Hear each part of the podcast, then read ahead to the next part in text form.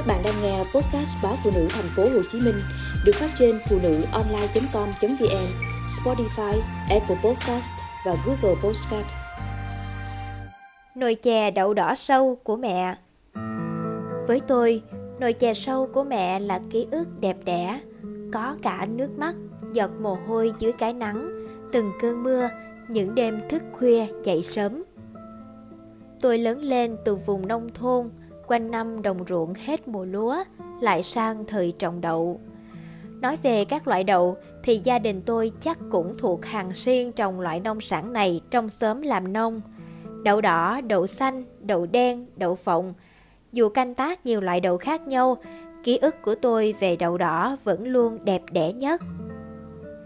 Mãi đến giờ, tôi vẫn không quên được hình ảnh ba tôi với đôi trâu đi trước, cái cày đi sau. Sau lưng ba, mẹ tôi bê từng thúng đậu đỏ giống để rải trồng theo luống.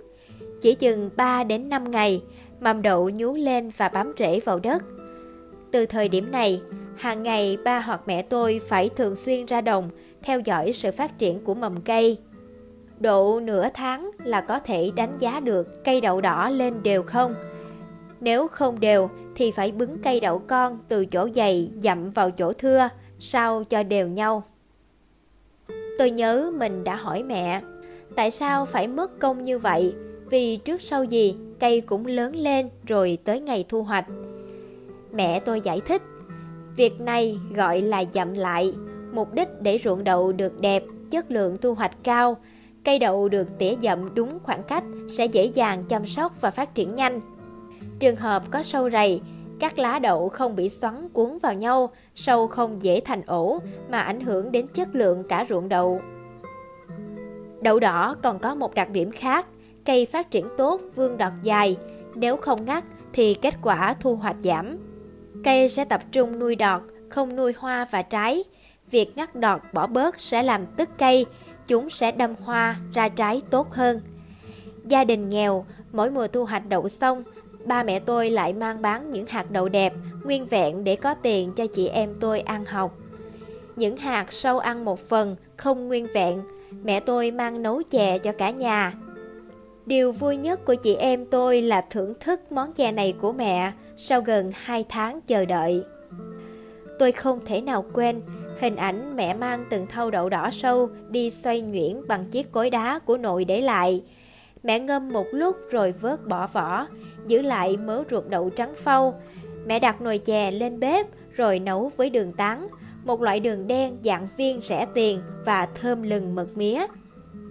Sau một giờ, chị em tôi được món chè đậu đỏ nóng hổi.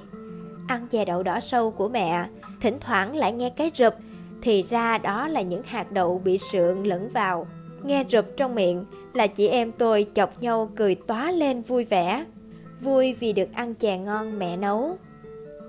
Chúng tôi còn gọi món chè sâu này là chè trần ai, khổ cực vất vả mới có. Có hôm, món chè đậu đỏ lại thành món chúng tôi ăn bữa sáng. Với trẻ con ở quê như chúng tôi, được ăn như thế là hạnh phúc lắm. Thay vì ăn cơm nguội, món chè đậu đỏ sâu gắn với tuổi thơ của tôi đến hết trung học. Tôi xa nhà, đi học và lập nghiệp ở Sài Gòn. Ba mẹ tôi cũng đỡ vất vả hơn. Những mùa đậu đỏ giờ đã thành ký ức ký ức của những năm tháng khổ nghèo nhưng đầy ấp yêu thương. Giờ đây giữa cuộc sống nhộn nhịp, tôi vẫn còn mê món chè đậu đỏ. Tất nhiên, chè đậu đỏ giờ tôi ăn ngon hơn, trang trí đẹp hơn, đa vị hơn. Nhưng sâu trong tâm trí tôi, chúng không thể sánh bằng nồi chè ấm áp với biết bao sự kỳ công có từng hạt đậu, dù không tròn trịa mà mẹ nấu ngày ấy.